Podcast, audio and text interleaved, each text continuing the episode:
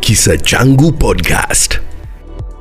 Naam, katika kisa changu podcast leo tunakutana na aliyekuwa chifu katika eneo la Kanamkemere ambaye alifungwa kwa miaka ishirini. Tuko naye leo, ametoka Hakuhuru. Sasa labda chifu, tueleze maisha huku yamekuwa vipi? Kwa hakika maisha ya ndani kule ilikuwa ni maisha ya balaa Mm. manake huko peke yako, una mtoto, una bibi, una jirani, una chochote kule, we ni mpweke, umebaki tu, umeingia maisha ile tofauti na ile ulikuwa na nje. Naam. Ndio Kwa hivyo wewe ulishtakiwa na kosa gani? hakika nilishtakiwa na kosa ya unajizi Mm. na iliniweka ndani miaka ishirini tangu miaka mwaka elfu moja na elfu mbili na tisa nikafungwa mwaka elfu mbili na kumi tarehe nne mwezi wa tatu Na ilikuwa natakana nimalize tarehe tarehe nne mwezi wa saba 2023 Mm. lakini kwa maajabu ya Mwenyezi Mungu nilikuja nikasikia kuna mambo ya ni application unaweza andika kwa High Court Mm. ukiomba. Nilipoandika kweli hiyo barua nikapeleka mwenyewe kwa mkono yangu, ilifika juu na kweli nikafaulu. Jamaa tukaona kwa kutana na Mr. Wakiaga tukaongea tukaongea naye kwa hii mambo ya online, akaniahidi atakuja atakuja tarehe nane mwezi wa saba Mm. ndio tu, tuonane macho kwa macho. Nilipokuwa ile alipofika siku hiyo, aliangazia pia kesi yangu to, tokea mwanzo mpaka mwisho, akani, hata akaniguzisha akaniambia kwamba hata ningekuwa nimeandika kuomba ya kwamba nirudie kesi Mm. ningerudia na ningefaulu nirudie kazi. Umezungumzia suala, suala la kunajizi. Je, wewe ulinajizi mtoto? Kwa hakika siku najisi mtoto Mm. kwani hiyo kwa mtoto alikuwa ni msichana mkubwa ambaye tulikuwa tunaishi naye. Kwa hivyo ikakuwa vipi? Sasa hapo wakati wakati mimi nilishikwa nikaambia nimenajisi mtoto. Mtoto kupelekwa hospitali kupimwa, mtoto alipatikana ako na mimba mwezi ngapi? Mwezi tatu. Hmm. Hata msichana yangu hiyo saa hii ako darasa la ngapi? Darasa la nne. Msichana mkubwa ako na utini hapa. Mm. Ndivyo. Kwa hivyo ule una, ambayo ambayo uli uliwekewa kwamba ulimnajizi e, sa, sasa ameolewa ama Aliolewa kitambo mpaka watoto wane wanafuata mtoto yangu. mm. nne tangu tulikutana na yeye siku hiyo, alienda kupelekwa tena shule, akabaki hivyo, kawa ni kuolewa tu, nashikwa na huyu leo anazalishwa, nashikwa na huyu leo, watoto ini wanafuata mtoto yangu. Kwa hivyo maisha katika gereza hili ilikuwaje, ama gereza lolote ambalo ulikuwa ulipelekwa? Kwa hakika gereza, ukiwa na discipline mzuri mm.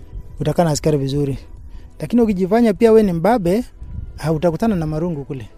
Kule si mahali ya kujifanya mbabe, kule ni mahali ya kuwe loyal, ulale chini, ukubali kila kitu yesa, kila kitu ni yesa, na ukikubali vile utakaa kweli utatoka kwa uzuri. Mm. Kwa ile kukaa kwangu kuzuri, nilikaa vizuri, nikajifunza yale nijifunza, nikapromotiwa pia, nikakuwa trustee, yani special stage, Mm. ni karibu karibu na askari hiyo no. hiyo nafasi kanipa, ikawa natembea peke yangu bila kufuatwa, chakula nakula mzuri, nalala kwa kitanda. maisha Ikawa- yakawa eh, mazuri ikaanza ikakuwa ukajiku- eh, ukajikubali sasa. eh, nikaona ai, Mm. kumbe kweli ukibadilika Mm. pia watakupenda. Lakini ukikuwa mtu rafurafu, ni mtu ya kuvutavuta vitu, Mm. maisha yako bado itarudi ile ile, maisha inakuwa inakuwa ngumu tena zaidi. Lakini mimi nilibadilika, na hiyo katika hiyo uzuri nilianza kuonjaonja juzi, ndio Mwenyezi Mungu akanionekania, nimejitoa nje. naona afya yako si mbaya Nashukuru, alhamdulillah, nashukuru mimi kabisa kwa sababu nilikubaliana mm. na ikawa sasa chakula yangu pia nilikuwa nakula tu tofauti na wale wengine, lakini ile ile tu Mm. kwa kiwango ni ya juu kidogo. Lakini ni ile ile tunasema ni ya ya eh, special stage, yeah, special stage. Naam, lakini sasa ni kipi ambacho umeweza kujifunza hii miaka yote huko gerezani? Asante. Kule ndani nimejifunza kwanza Mm. njia ya kukaa na jamii, nafikiri nimejifunza kwa sababu nimekaa na watu aina sampuli sampuli. Mhm. Kule nimekaa na watu wabakaji kama mimi, Mm. Huko nimekaa na watu wafunjaji maduka Na- highway robberies, ni watu aina mingi, lakini tumekaa na wao, tunakaa kama jamii moja Mhm. ni kama watoto ya mzee mmoja. Nikajaribu kujenga urafiki na wao, Mm. mzuri na wao. Katika hiyo hali nimejifunza kabisa kwamba mwenzako akilia njaa, wewe jua ako na njaa. Mm. Mwenzako akilia kwamba ameonewa, wewe jua kweli ameonewa. Kwa hivyo ni kipi ulijifunza huko? Ujuzi gani umejifunza huko gerezani? Kule gereza kuna ujuzi mingi. Naam.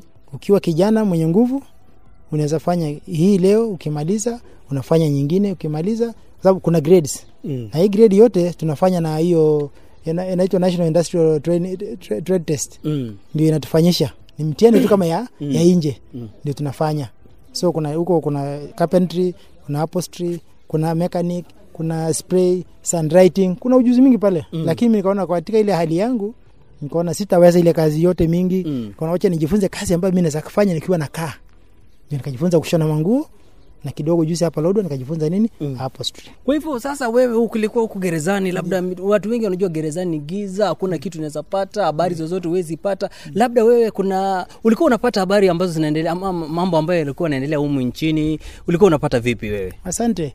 Na nilipofungwa mara ya kwanza nilipoenda mpaka nilipofungwa hapa mara ya kwanza Mm. sikupata hakuna kitu taarifa tulikuwa napata hapa, ilikuwa ni TV peke yake Mm. na ni muda mfupi. Saa kama hizi tumefungiwa ndani. Mhm. Lakini poenda Naivasha tukakuta TV ziko na redio iko.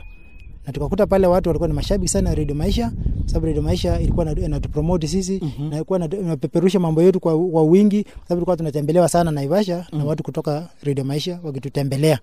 Tulikuwa Kwa hivyo ulikuwa unafuatilia mambo yote habari kupitia Radio. Maisha. Hata kesi ya, kesi hata ya Mr. Uhuru wakati walikuwa wanaenda Hague kunafuatilia kwa Radio Maisha. Eh, sasa hiyo ndio ilitupa nguvu kabisa kwamba kumbe ukiwa na redio Mm. utakuwa ni mzuri. Nilipokuja Lodwa hiyo kitu nika introduce kwa mkubwa kwamba mimi nimekaa muda mrefu Naam. na nilikuwa nimezoea redio huko chini. Sasa vile nimekuja hapa Lodwa, ninaomba uniruhusu niwe na redio ndogo tu ya kusikiza news, nisikie habari ya nje Turkana na nje. So kweli ul- nikajaliwa nikapewa redio mm. na ikawa nasikiza Kwa hivyo ulikuwa unafuatilia vipindi vyote. vipindi vyote vya maisha kuanzia asubuhi. Kijana yangu machachari huyo anaitwa nani, huyo wako na wanakuwa kipindi ya asubuhi, Eh. anaitwa Sugar, Sugar Boy. Sugar Boy. Wakati alikuwa na hiyo kipindi ya wrong number jioni Eh. ah, kijana machachari sana Wrong number Aliku- na pressure. Ai, sana sana. Tukakutana siku ile alikuja hapa Lodwa, Mhm. alikuwa ametutembelea. Alikuja alikuwa ametembea na ule huyo kijana mdogo anaitwa Bahati Mm. alikuja naye alituletea O, wakati walikuja ini, eh, Bunsen B Initiative. initiative. Initiative walikuja hata Basil pia kaniletea hata ile- ile mama mzito hiyo anaitwa Veras Dika. Nilikuwa nasikia kwa mbali Veras Dika, nikamwona na macho Umesikia Veras Dika kwa muda mpaka nikamwona na macho na macho, nikafika karibu yake nikamsalimia hivi, wakiwa nasimama na mheshimiwa Lodepe Eh. hapo katikati, kwa sababu Lodepe pia akaniita Mm. kwamba huyu alikuwa chifu yangu, Mhm. Alikuwa naishi na ndugu yangu kanamkemere hapa, kaniintroduce kwake, lakini Mwenyezi Mungu tu siku moja atamfungulia njia. Mm. Yes. Hiyo katika wakati huo ukisikiza Radio Maisha, vipindi vipi ambavyo vilikuwa vinafurahisha ama habari zi- habari? Ai, habari habari ni murwa Mm. habari ilikuwa ni murwa zaidi, vipindi za asubuhi, maisha ya asubuhi na maisha jioni Mhm. na za usiku, wakati za lile inaitwa lala salama, ile kipindi ya watu wazima. Sasa manjimati manjimati, Eh. nilikuwa napenda sana babu wa Kasiaka. Maji makuu. Eh, kuna msichana hapo siku hizi hapatikani, alikuwa anaitwa mm, msichana Mteso. Mm. Sasa ni ni kabila mbili, siku hizi simpati sana kwa nini, Naam. na kuna mama tena ka, ka, Kazo Mm. kuna mama anaitwa Kazo. Kwa hiyo kipindi ya Manjimati walikuwa watu washauri wetu sana. Mm. yeah. Naam, umetoka umekuja nje sasa, uko huru na labda jamii imekupokea vipi? Vile ulikuja nyumbani, maybe ulikuja nyumbani vipi? Kwa hakika nyumbani nililetwa kupitia kwa ofisi ya probation Mm.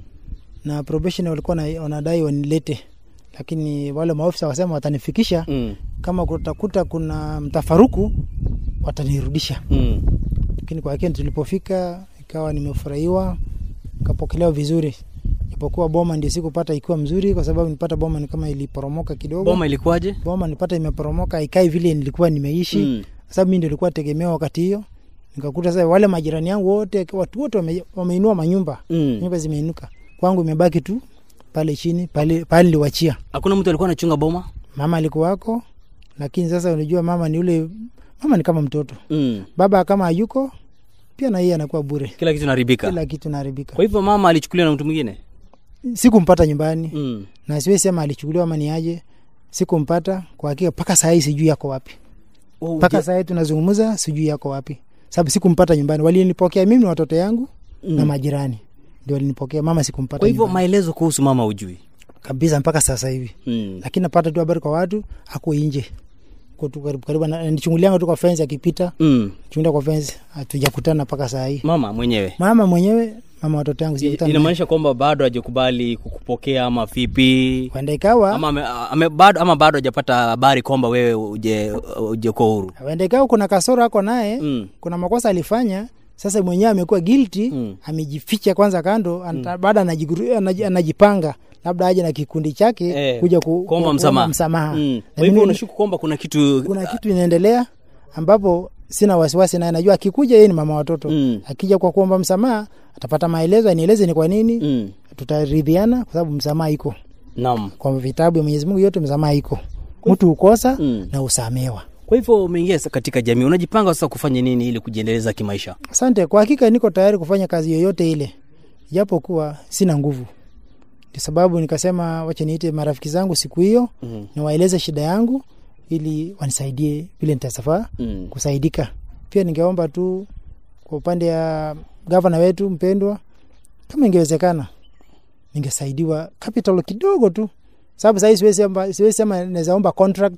Account yangu ni doma na haina kitu hata, hata sina credit kwa simu. Sasa hakuna vile nasema ati nipewe, nipewe tenda ati naweza fanya kazi fulani bado Uongo. Afadhali nipewe kitu kidogo no. ya kushona nguo charani moja na matirio kidogo ili ni nijimudu kimaisha kwanza baada ya muda ya mwaka moja miaka, miaka miwili nitakuwa na nguvu ndio sasa nitaanza ku, kuomba kazi ingine kubwa zaidi ya hiyo Mm. naam Naam, amekuwa ni Suleiman ambaye alikuwa chifu katika eneo la Kanamkemer. Amezungumza mengi kuhusiana na maisha yake, na yeye anasema kwamba ako na ujuzi, anaweza jipanga mwenyewe na kupitia kwa wahisani mbalimbali. Kwa hivyo anaomba kwamba wahisani wajitokeze kumsaidia kukuza talanta yake ambayo amepata kule gerezani, na tunaamini kwamba atakuwa mtu muhimu katika jamii kwa kuwa, kwa kuwa amemaliza kifungu chake vyema na salama. Mimi ni Mike Kutan nikiwa kaunti ya Turkana.